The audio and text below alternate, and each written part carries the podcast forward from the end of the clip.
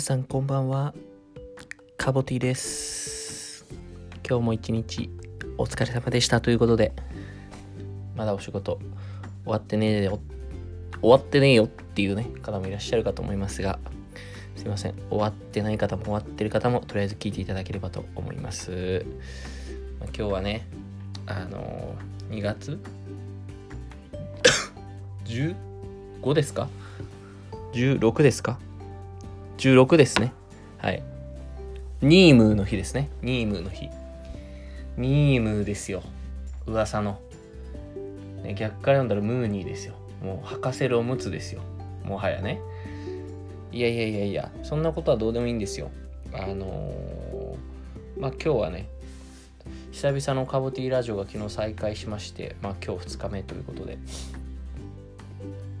意外にちょっとこうカボティの生い立ち的なさ、えー、どういう生き方をしてきたかみたいな話あんまりちょっと してないんであのー、高知じゃない四国の 西原さんあおじいちゃんの話とか結構あのー、反響あったんで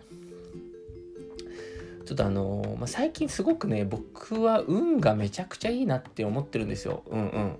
うんうんうん。うん。思ってるんですね。なのでちょっとその運についてお話をしたいなと思うんですけども。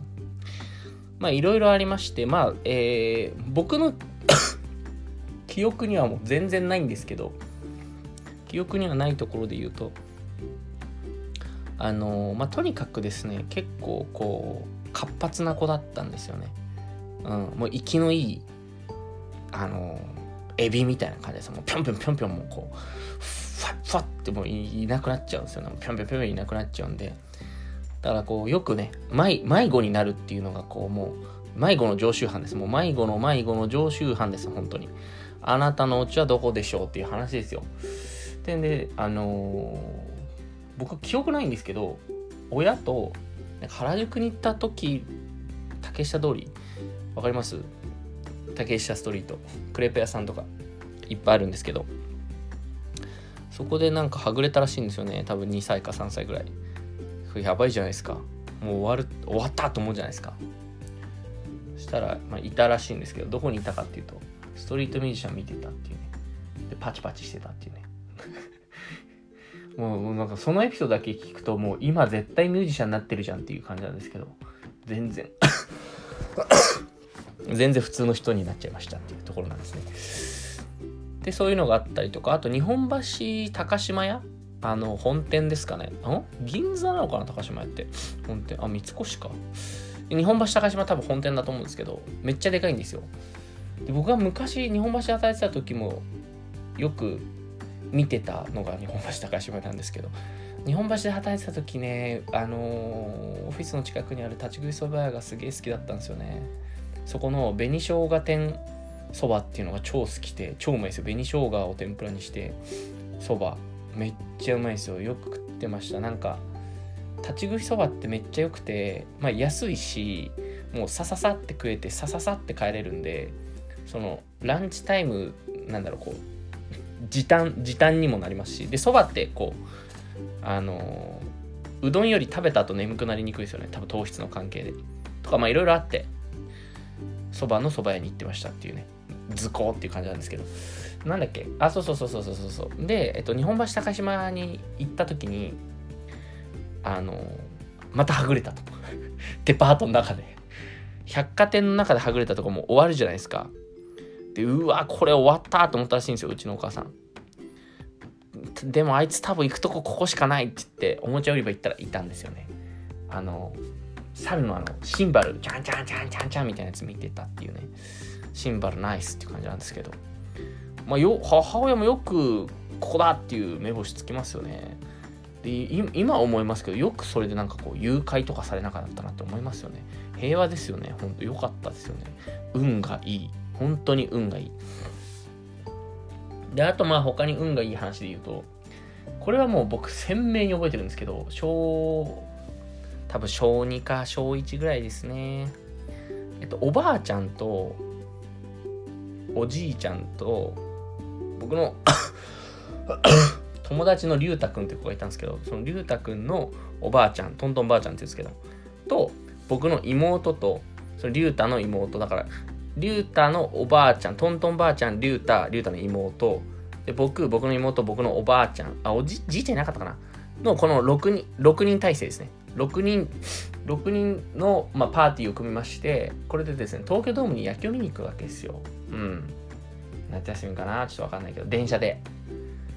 でやっぱテンション上がるじゃないですか。で僕すぐ調子に乗っちゃうタイプなんでこうどこだろうなあれ。多分四谷かな？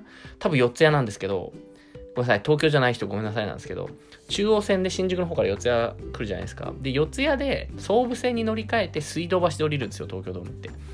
えっと僕は何を思ったかこう四ツ谷駅降りえっと駅降りたらもうダッシュで階段をパパパパって駆け上がって駆け下りてばあちゃんたちまだ来てないですよ。もうりゅうたくんも来てないです。もう駆け下りて多分そう多分総武線なんですけど来てた総武線にこれだよねとか言って乗るんですよ一人でピシュンって。ピュンって乗ったらその瞬間にドアがプシューって閉まるんですよ。でその本当にあのドア越しに笑ってる龍太くんとあのうちのばあちゃんがもうあのドアをバンバンバンって叩いてあれよあれよみたいな顔してですねあのもうどんどんこう遠くになっていくわけですね。うーってこう電車が進んでうーって進んでってで僕は思うわけですあやばい死んだってね。もうこれ小人ぐらいなんであもう死んだ終わったと思うわけですよ。でやばいなと思ってこれどうしようと思って。で多分うちのお母さんかながこうもうとにかくお前は口があるんだから困ったら誰かに何かをこう助けろ。助けてもらえと。こう口で喋れと。お前口があるんだからみたいな。多分ずなんかすごいこう呪文のように唱えられてたんですよ。もうもうパルプンテですよ。もうずっとこうずっと言われてて。あそうだ。じゃあ助けを。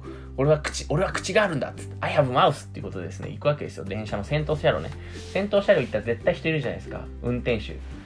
先頭車両行ってドアドンドンドンってやったんですよ。あのあるじゃないですか車掌さん。の車ね多分多分先頭だったと思うんですけどいないんですよ。出てこないんですよ。多分先頭にいないのか後ろにいるのか分かんないですけどいなくて。うわ終わったってなるじゃないですか。でまあ小学生なんでまあとりあえず泣くんですよね。うわな困ったなってどうしようって。泣いて座りながら泣いてたらお姉さんがね声かけてくれるんですよ。優しいお姉さんが「どうしたの?」って言って。で 東京ドームの方行きたいみたいな感じで言うんですよね。多分。野球。野球。野球野球。東京ドームみたいな感じですもう片言。でそしたらお姉さんが「ああじゃあ一緒に行ってあげる」みたいな感じになって一緒に水道橋まで行って水道橋着いて水道橋って改札下なんですけどそのホームが2階みたいなとこにあってこう階段降りてったらおばあちゃんたちいたんですよね。ちょうど。でもなぜか僕はその龍太くんのおばあちゃんトントンばあちゃんにハグされるっていうあのうちのばあちゃんじゃなくてっていう。でああよかったみたいになってまあそのお姉さんもあのそれきそれでさよならって形だったんですけど、まあ、その人は本当に僕の命の恩人なんで僕があの時5え7歳とか8歳ぐらいで多分えー、多分普通の OL さんっていうか20代前半前半わかんないけど20代ぐらいのイメージだったんで今いくつなんだろうなもう20まあ30年近く経ったわけですよね。20 30年経ってたとしたら今50歳、まあ、60歳手前ぐらいになってるんですかね。わかんないですけど。だからその方は今何されてるのかなってすごいもう毎日毎日そのことばっか考えて本当8時間ぐらいしか寝れないんですよ。だいぶ寝てるっていう感じなんですよね。だから本当に運が良くて。うん。本当ね運だけできてきたっていう感じなんですけど。まああのあの有名なね松下幸之助さんも言ってますからね。こう面接であのこう人を見るときにあの君はこの君の人生は運が良かったかっていうことを言うらしいんですよね。でそこではい運が良かったですっていう人は採用すると。で運が悪いですっていう人は採用しないと。なぜかっていうとその運がいいですっていう人はその背景というか、まあ、深層心理的にその感謝の心があると。自分はおかげさまでここまでなんか無事に来てこれましたじゃないけどそのおかげさまという感謝の気持ちがあるから子を採用するみたいな。っていうのがあってああなるいいいい言葉だなと思ってるんですけど本当に僕ももう松下幸之助がびっくりするぐらい運がいいんで本当にありがてえなっていうそういうな話でした今日は。すいませんでした本当今日は。